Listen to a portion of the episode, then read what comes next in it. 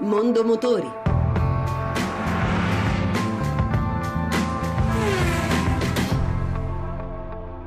Buon pomeriggio e buon ascolto da Lucia Voltan. A Bologna fino al 14 dicembre è di scena il Motor Show.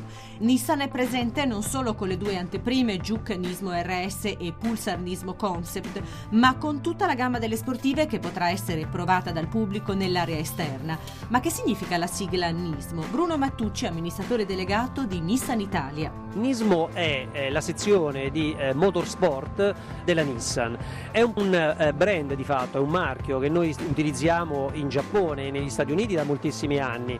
Qui in Europa devo dire che Nismo è, è più conosciuta per il fatto che molti giovani hanno cominciato a giocare no, sulle PlayStation e hanno scoperto che esistono dei prodotti Nismo. Tra le vetture in prova nell'area esterna anche la supersportiva GTR. La GTR Nismo è un po' l'espressione massima della nostra capacità di portare all'estremo le prestazioni di un veicolo e questo oggi è possibile provare appunto qui eh, al Motor Show di Bologna eh, insieme a dei piloti professionisti. La vettura di fatto è già in commercio, il problema è quante riusciremo ad averne per l'Italia, perché chiaramente eh, la produzione è estremamente limitata e la domanda nel mondo è molto molto più alta rispetto a quanto eh, noi possiamo produrre, almeno ecco, nel breve. Quindi il veicolo sarà ordinabile già a partire dal prossimo anno, il problema sarà gestire i tempi di attesa sicuramente. Il Motor Show che conclude la stagione delle rassegne feristiche diventa l'occasione per riflettere sul mercato.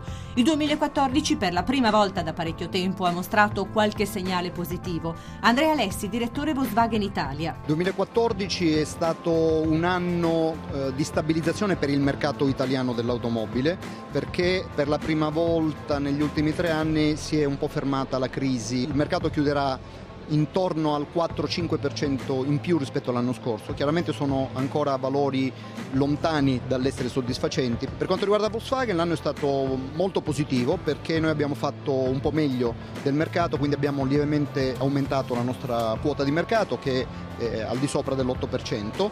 Nel prossimo futuro, secondo lei, quali saranno le tendenze? Certamente continuerà la tendenza uh, verso un'auto che abbia dei consumi e un costo di esercizio uh, abbastanza ridotto e un trend certamente di sempre maggiore importanza della mobilità sostenibile, quindi anche delle trazioni alternative che siano certamente quelle della propulsione a metano e in prospettiva anche quella uh, elettrica, soprattutto l'ibrida plug-in. E anche per oggi abbiamo concluso. Se volete riascoltare questa ma anche le altre puntate potete farlo a sito radio1.rai.it. L'appuntamento è per mercoledì prossimo, sempre dopo il giro delle 14.30. Buon pomeriggio.